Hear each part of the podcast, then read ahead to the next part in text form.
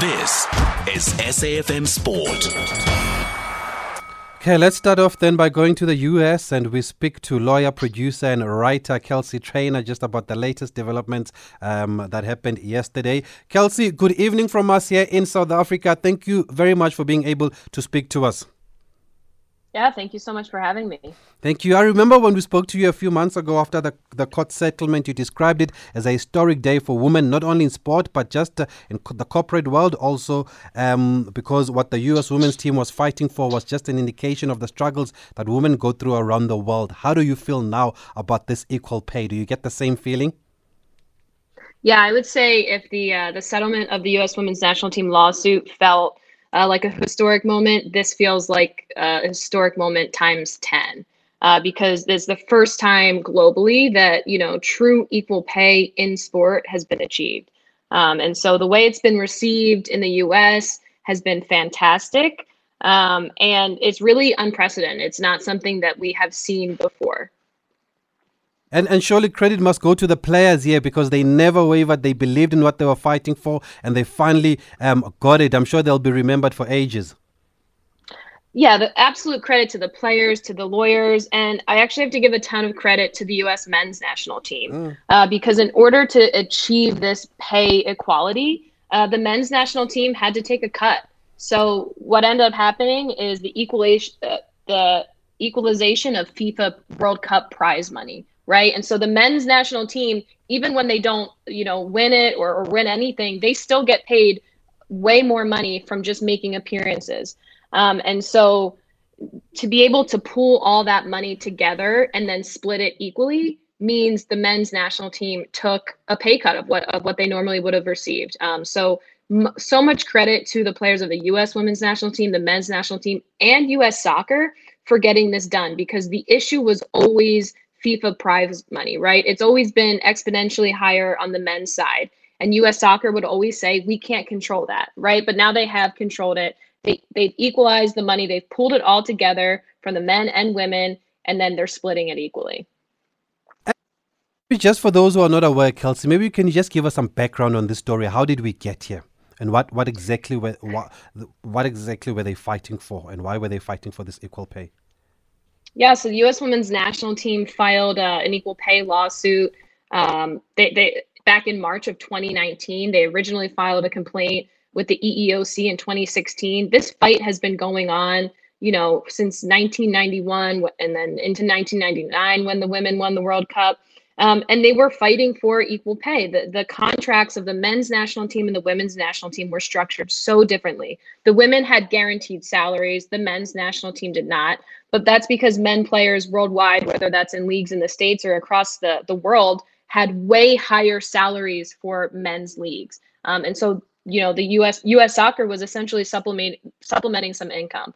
At the end of the day, though, the women's national team won four World Cups. The men haven't won any and even just the men for the women for winning the World Cup won exponentially less than the men would have won if they had just played one game.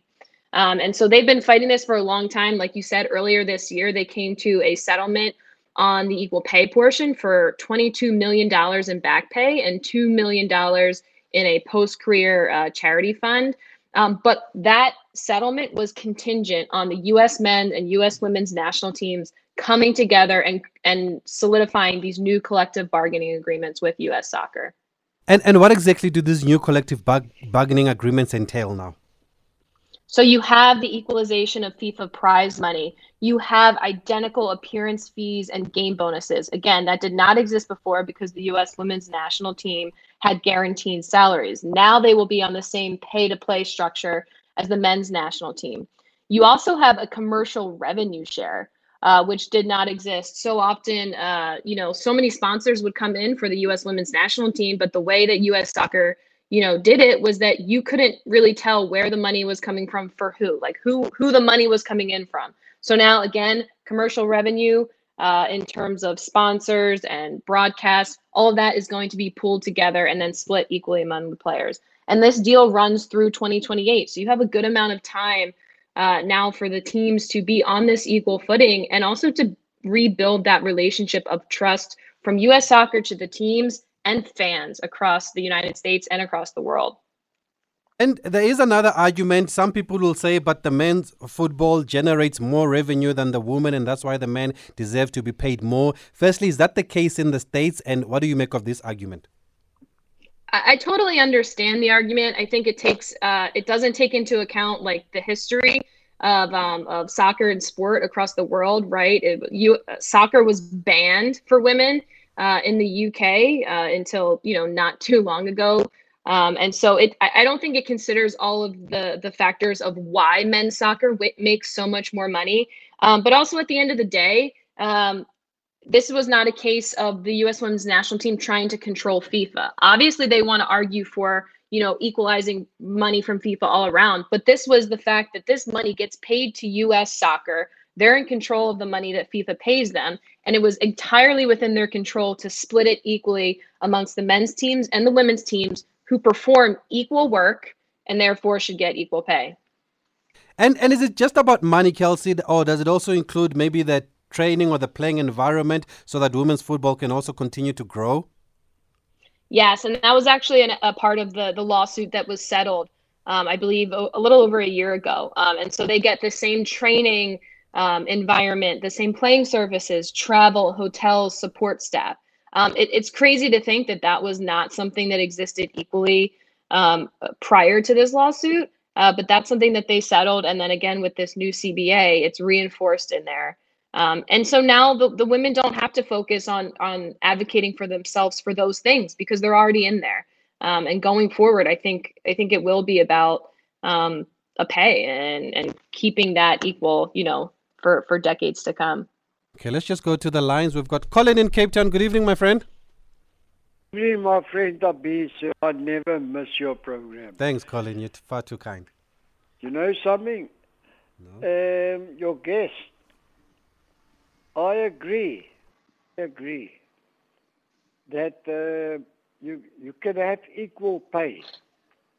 But I just heard you mentioning um, the crowds. You know, in America, we there's an old saying in America, when we do something, we do it big. The world seems to follow America.